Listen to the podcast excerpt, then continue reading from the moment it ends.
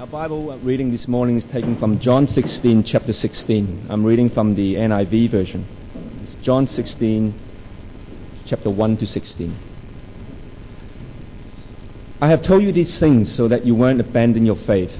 For you will be expelled from the synagogue, and time is coming for those who will kill you and will think they are doing a holy service for God. This is because they have never known the Father or me. Yes, I'm telling you these things now, so that when they happen, you will remember my warning. I didn't tell you earlier because I was going to be with you for a while longer. But now I'm going away to the one who sent me, and not one of you is asking where I am going. Instead, you grieve because of what I've told you. But in fact, it is the best for you that I go away, because if I don't, the advocate won't come. If I do go away, then I will send him to you. And when he comes, he will convict the world of his sin and of God's righteousness and of the coming judgment. The world's sin is that it refused to believe in me. Righteousness is available because I go to the Father, and you will see me no more. Verse 11 Judgment will come because the ruler of this world has already been judged. There is so much more I want to tell you, but you can't bear it now. When the Spirit of truth comes, he will guide you into all truth. He will not speak on his own, but will tell you of what he has heard. He will tell you about the future. He will bring me glory by telling you whatever he received from me. And that belongs to the Father is mine. This is why I said, The Spirit will tell you whatever he received from me. In a little while you won't see me anymore, but a little while after that you will see me again. This is the word of the Lord.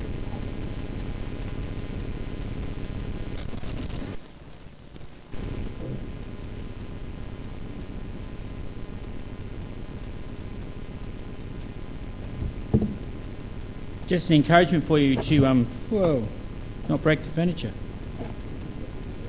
Um, you can fix almost anything you break. Super glue will fix it. No, the encouragement was to be um, generous for both of those things, the care outreach as well as the um, the shoebox. Um, Jenny was was hoping, I think, to get somewhere close to 100 shoeboxes from amongst the congregation. So that's all different sorts of things, toys and stuff. It's all in the thing there. So just an encouragement for us to be gen- generous givers. Let's pray before we have a look at this passage of God's Word. Lord God, as we come now we have a look at your word, we ask that you might um, guide us, that we might understand, help us to be um, people who walk according to your Spirit.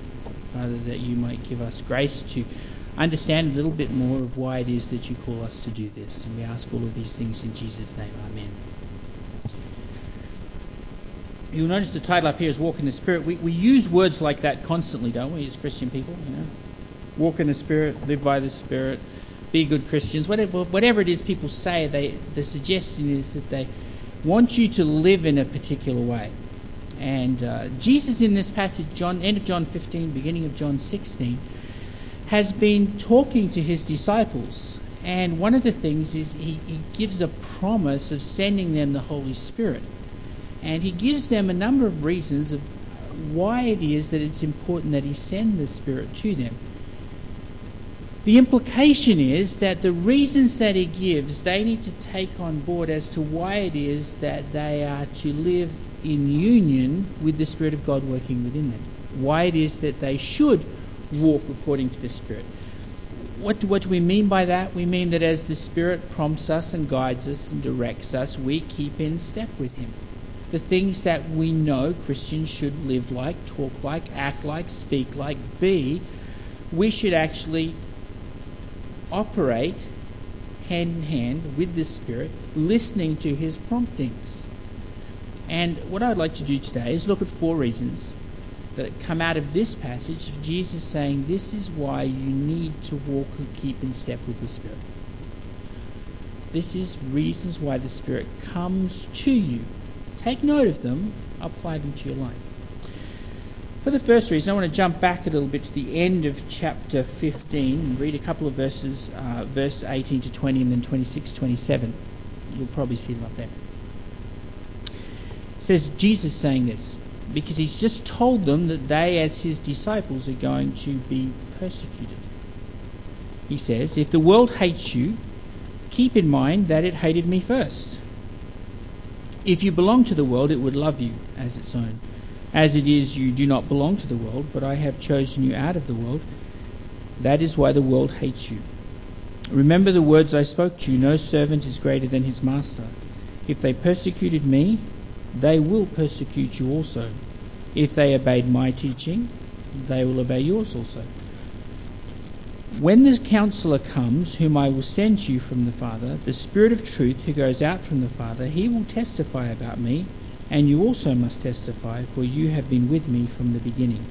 So the context for him about to say, I'm going to send you the Spirit, is he says to them, I'm going to send you because you have to recognize you no longer belong to the world. If you were in the world, you were one of them, you would belong. But I'm sending you the Spirit because you no longer belong to the world, you're separate from them. And therefore, walk according to the Spirit in understanding that you no longer belong anymore to the world. And I think for, for us as Christian people, we kind of get this up here, but we still want to blend. I think the way that we talk about it in terms of um, our everyday living in human terms is that we want to kind of, if we're different from people, we somehow want to get closer that those differences don't divide us. And we think that's the natural human response. It's not always possible. I remember going to the Sudan and trying to blend. Um, it doesn't work. I mean, I can wear the clothes, I can try and talk Arabic. I'm white. I don't blend really well amongst Sudanese folk. It just doesn't work. It doesn't matter how long I spend in the sun, I just look red instead of white. It, you know, doesn't help.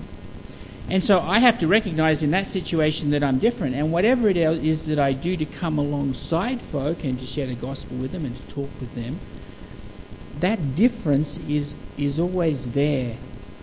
We can still be friends. We can still interrelate. We can still interact with one another. But there's a difference. There's a, in one sense, a barrier. Now we try and blend as much as we can.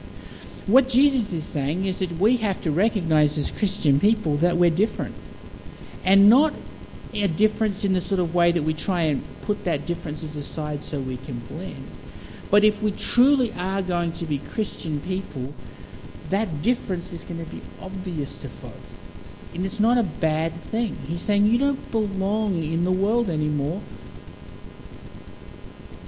You're out of the world. You're different from the world. And you need to live like that. I think this comes across as something that we find hard to do as Christian people. But he said, I'm sending you the Spirit of God to, if you like, confirm in you, but also, as we'll see in a moment, to guide you into how it is that you need to live so that you are separate from the world. Because you see, it's hard for us to work out when to blend and when not to blend. Um, the example that I was thinking of when I was considering this was when we were working in Ethiopia. One of the things they liked us to do in terms of blending, in, you know, was to eat and drink the food that we were offered. I remember being in one place and I was offered this uh, coffee. Um, it wasn't the worst coffee. Um, it didn't have blood and milk and urine and all those sorts of things that sometimes were in the coffee that you had to drink. But they would put, instead of sugar, they'd put a teaspoon and a half of salt in the little cup to drink. Now, I don't know about you, but I don't like salt in my coffee. Um, and I you know I was in this group of, of elders and we were kind of sitting down I blended by sitting on the floor, and I'm not good at that either. Um, and so we're drinking this coffee. It was a dirt floor, which was really good because when they weren't looking, I kind of tipped out behind me. And there's this little wet patch behind me, but that was okay. I ended up going through three cups of this awful coffee, and I think I probably had to drink about one of them. And as we were leaving, one of the Ethiopian pastors who was with me, he said, You drank that stuff? I said, What do you mean I drank that stuff? You drank yours. He said, No, you know, I just left it there. It's awful. And I said, I didn't have to drink that stuff. He said, No, just leave it. Uh, they just offer it to you. Just don't drink it. They're not going to be offended. And I thought, You should have told me this beforehand. I didn't know. And then, you know, that's when one place where I could have easily been different and said, I don't want, I wouldn't have offended anybody. You just don't quite know what to do. On the other hand, I remember going and visiting my um, prospective in laws for the first time, and, you know, white Australian, traditional Chinese family, and you don't sit like a white Australian and not offend, you know, your conservative Chinese future mother and father in law because you don't show them different parts of your feet and everything else. All those sorts of things can be offensive. And I didn't realize all of this, and nobody told me, and they should have. that was a glare at my wife, whom I love very much. And he says, You don't belong anymore. And that's why you need to walk in the Spirit, so you know how to do it, how you live like Jesus. Because the world isn't going to hate us because of us, but it's going to hate us because of our relationship with Christ. It is going to not like us, reject us, persecute us because they, it sees Jesus in us. On the other hand, it will also accept and listen to our teaching and everything because it's the teaching in Christ that they hear and the, the love of Christ that they see. So, in order to live like that, we have to walk like that. Now, for me, that's a good reason to walk in the Spirit, that I might actually be separate from the world as I'm supposed to be. Reading again from just the end part of chapter 15 and then a little bit later in chapter 16, for the second reason. When the counselor comes, whom I will send to you from the Father, the Spirit of truth who goes out from the Father, he will testify about me. And you also must testify, for you have been with me from the beginning, all that I have told you, so that you will not go astray. And then, towards the end of chapter 16, or the middle of chapter 16, I have much more to say to you, more than you can now bear. But when He, the Spirit of truth, comes, He will guide you into all truth. He will not speak on His own, He will speak only what He hears, and He will tell you what is yet to come. Oh, I forgot to start the timer for how long I'm preaching for, so I'm starting it now. So that was just a preamble. Fortunate, lucky people. The second reason why do we walk in the Spirit? Well, from what Jesus has just said, the reason he sends the Spirit to us is that it's because the Spirit knows how to walk. He knows how to live in such a way that our lives will look like Christ.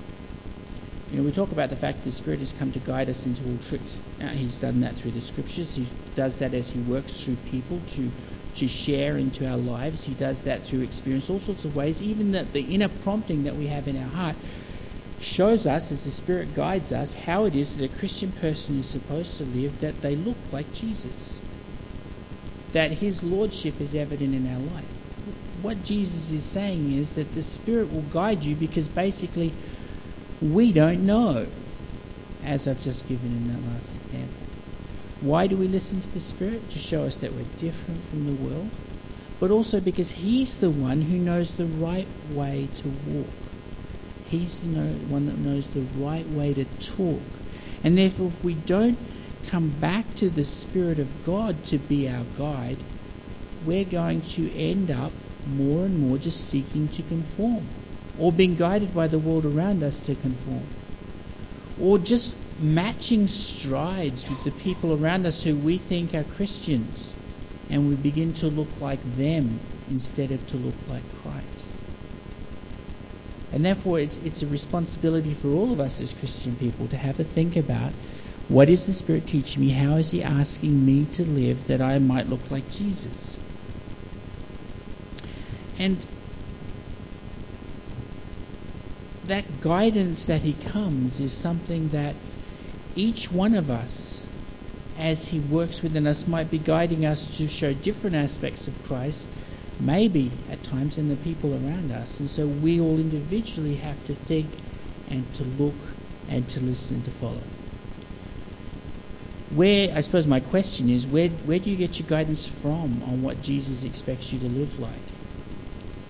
Jesus says, I'm sending you the Spirit dwelling within each one of you, because he will take what is mine and give it to you. He will testify what I want you to live like. So, my challenge for you is walk in the Spirit. Why? Because it's the only way you can be certain, if you like, that your attitudes are going to reflect who Christ wants you to be, who Christ is in you. It would be really nice, for example, to be able to just lay out here a 10, 12 point plan. This is what it looks like. You must do this, you must do this, you must do this, you must do this. And often we talk about that because there's some givens, all right? In scriptures, this is what Christians do and don't behave like. But there's lots of other situations in life which I suppose for some of us we might call grey.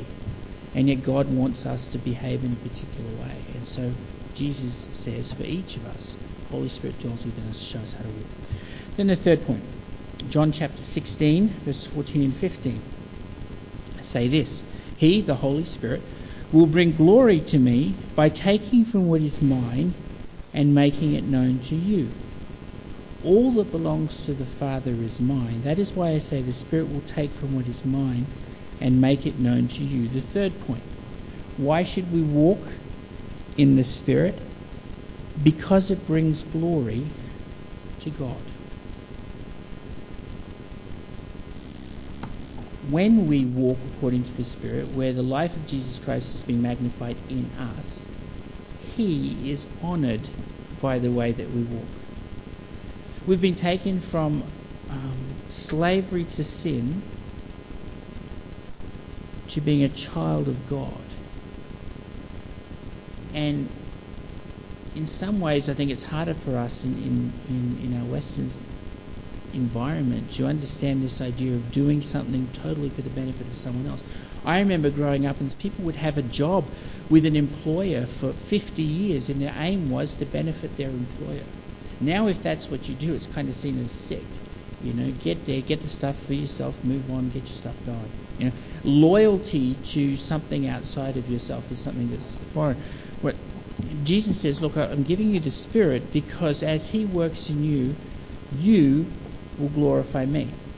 You won't be magnified. Jesus says He will be magnified. And He says the only way that you can understand that is as the Spirit works in you that Christ might be magnified in what we do. And I think this is one of the things that we as Christians struggle with. That Jesus might be lifted up in what we do. We, we want that to happen. And yet, so often we push ourselves forward when we don't listen to Christ, the Spirit of Christ in us, and therefore He's not glorified.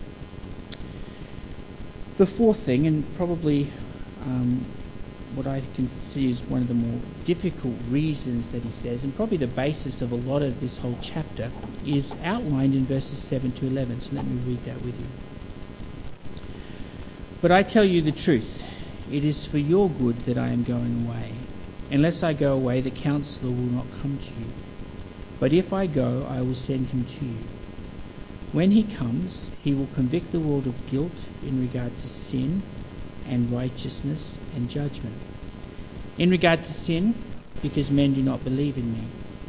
In regard to righteousness, because I am going to the Father where you can see me no longer. And in regard to judgment, because the prince of this world now stands condemned. The fourth reason why we need to walk in the Spirit, and the reason that Jesus says for giving the Spirit to come and live within us, to testify to us about how it is to live to praise His name is because with the Spirit living in us and guiding us and showing us how to live to glorify Jesus, the world is convicted. Now, it's a strange word, convict, and it can mean a number of things, and it's translated in a number of ways. But basically, with the way that John understands the world, and he's just talking about the hatred of the world, He's saying that as we stand up as Christian people, living as Christ wants us to, we're going to be, if you like, I suppose the word might be a watershed in the world. Or we are going to reveal the truth about Christ to the world that's going to cause them to respond in this decisive manner, if you like. Those who belong to Christ, those are the ones that he's drawing to himself, will see the way that we behave and they're going to be attracted to Christ because they already are going to love Christ and they move towards him. But the others are going to be convicted and they're going to see the reality of Jesus and they're going to know and turn away.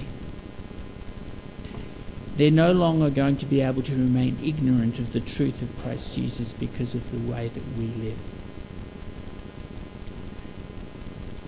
I think we, we're not quite sure of the fact, or we don't like the fact, or we don't understand the fact that one of the reasons we're called upon to be Christians in the world is to be that sort of watershed in many people's lives, which show them the reality of Christ and the reality of, as we'll get to in a moment, sin, righteousness, and judgment, so that they actually turn away as well as they respond positively. And it's the Spirit of God working within us that causes this to happen as we reflect Christ in the world.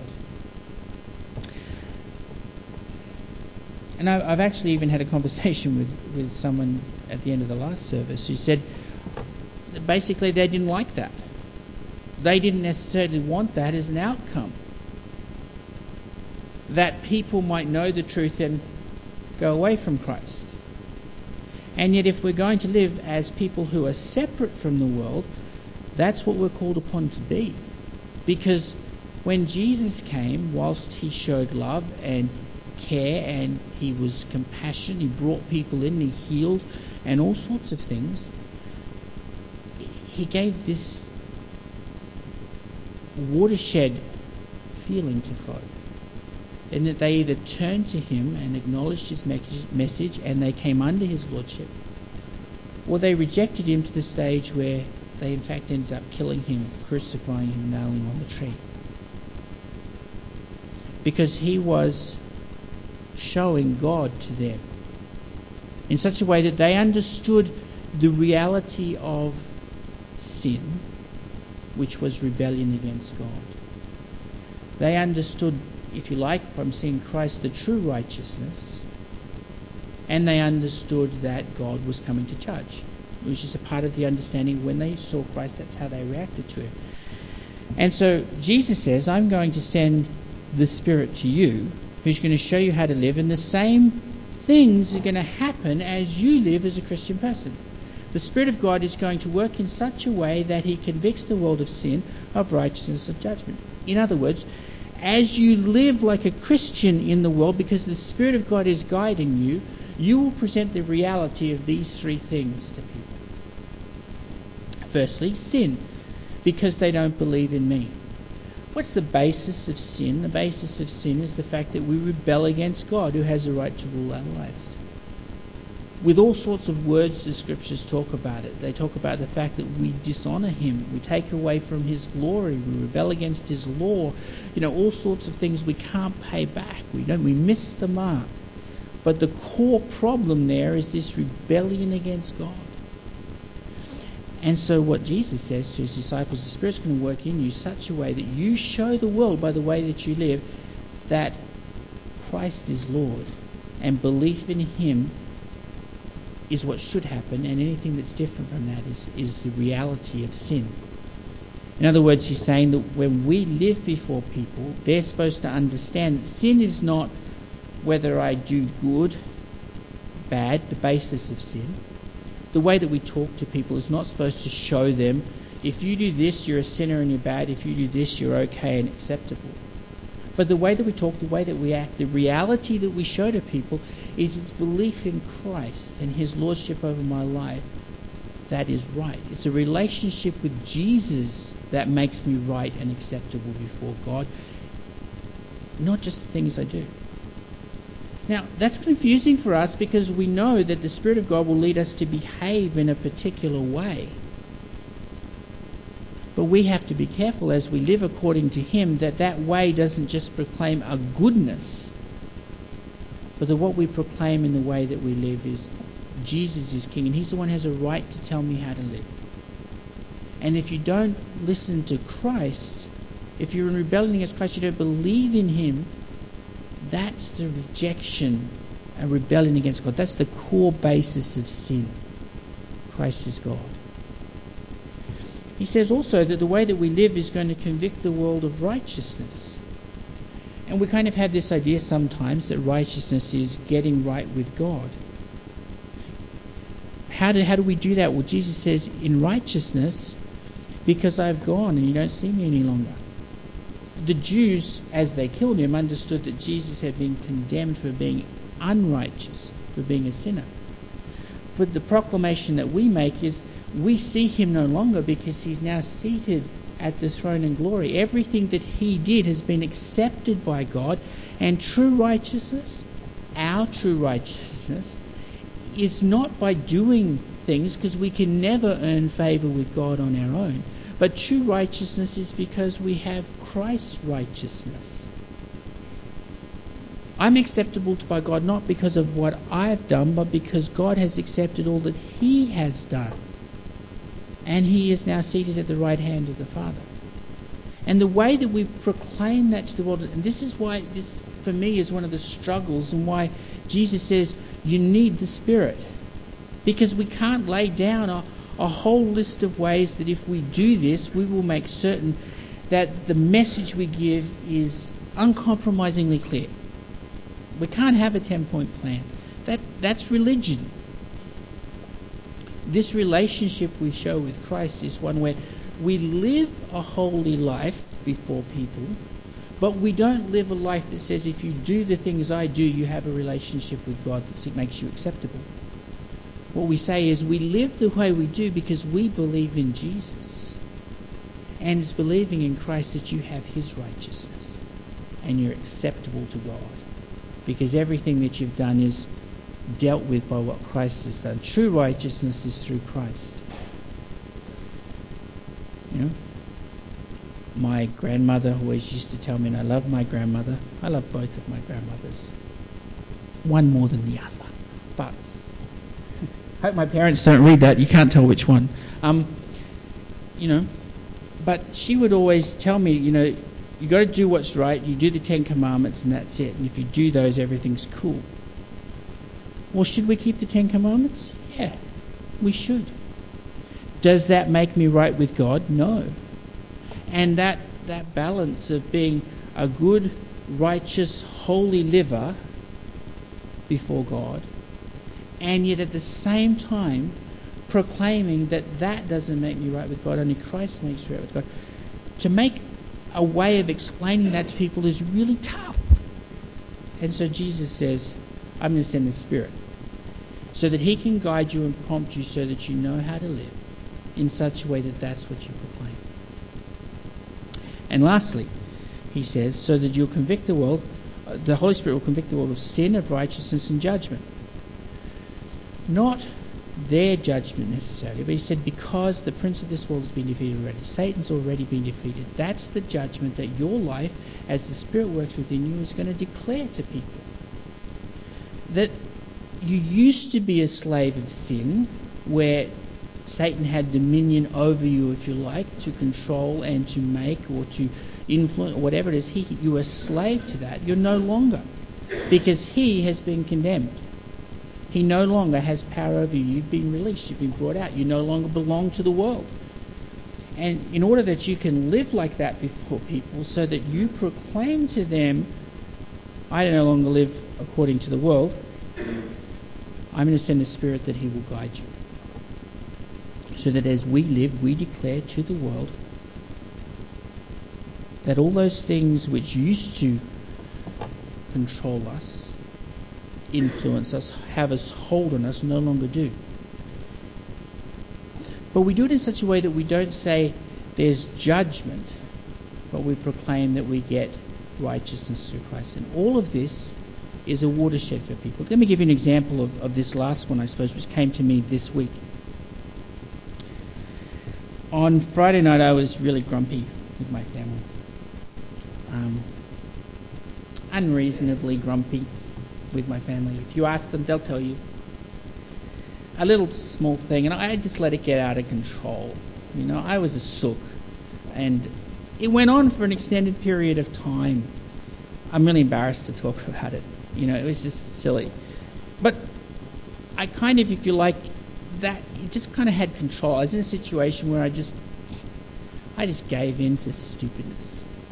Small little thing made me grumpy and grouchy and sooky and silent and childish, if you like.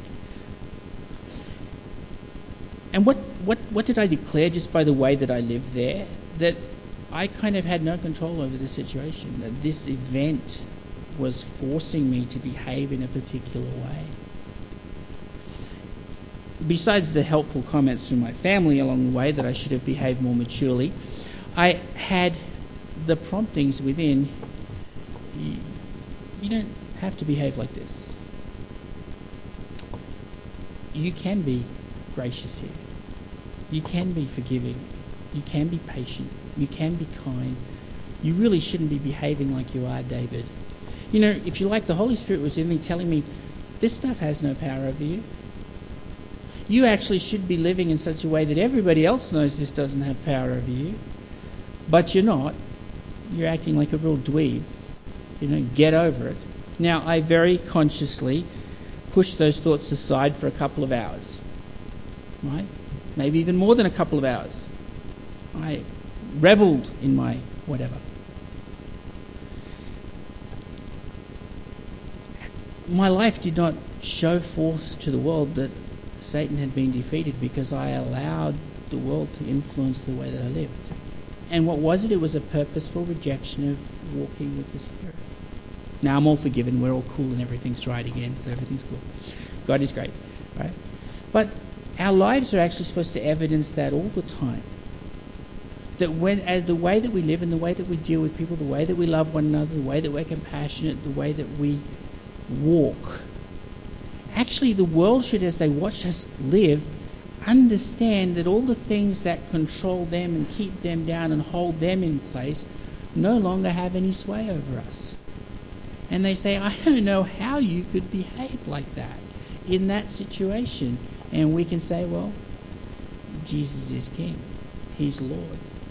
That no longer has power over me. That's how I can live like that. Now, what's, what's, what happens when we live like this? Well, we declare to the world a number of truths. That's what this passage says. By living like that before the world, we show them that they need to have a relationship with Christ we show them that they can get right with God through that relationship with Christ, and that He then enables them to live freely in the world, free from sin and free from all the other encumberments. And Jesus says, I'm going to send you the Holy Spirit that He will guide you so that you can do that, so the world will know that you're separate from them, that I'm King, and I will be glorified in all of that. Now, for me, those four reasons then are an encouragement for me to live and walk according to the Spirit. The Spirit of God, if you're a Christian person, lives within you, guiding you every moment of every day. You should keep in step with Him, listening to the promptings and urgings that He gives you within your heart, within your mind, from the Scriptures, from the Christian friends. Why? Because you're no longer a part of this world you're separate from it. And you should follow the standards and ways of living separate. You should, you should follow to be like Jesus. Why should you do that?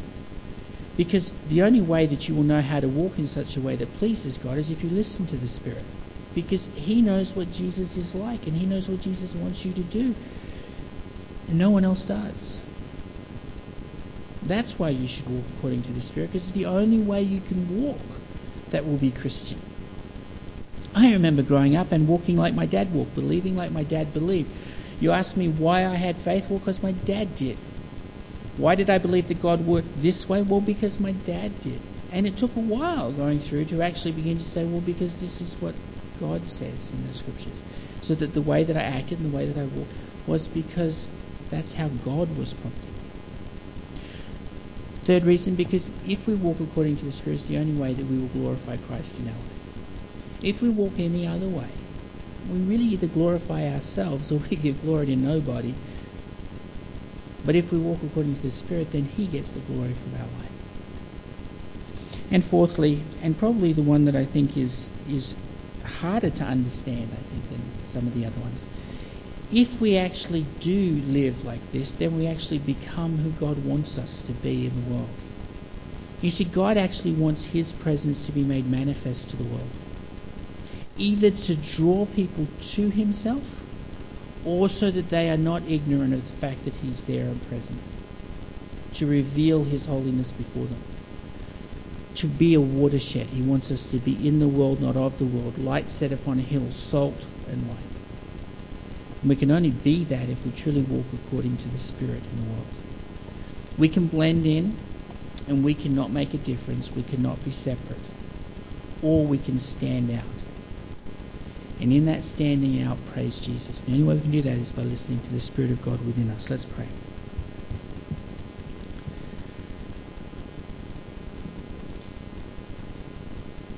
Heavenly Father, I pray that you might take each of us who owns you as Lord. And that you might help us, strengthen us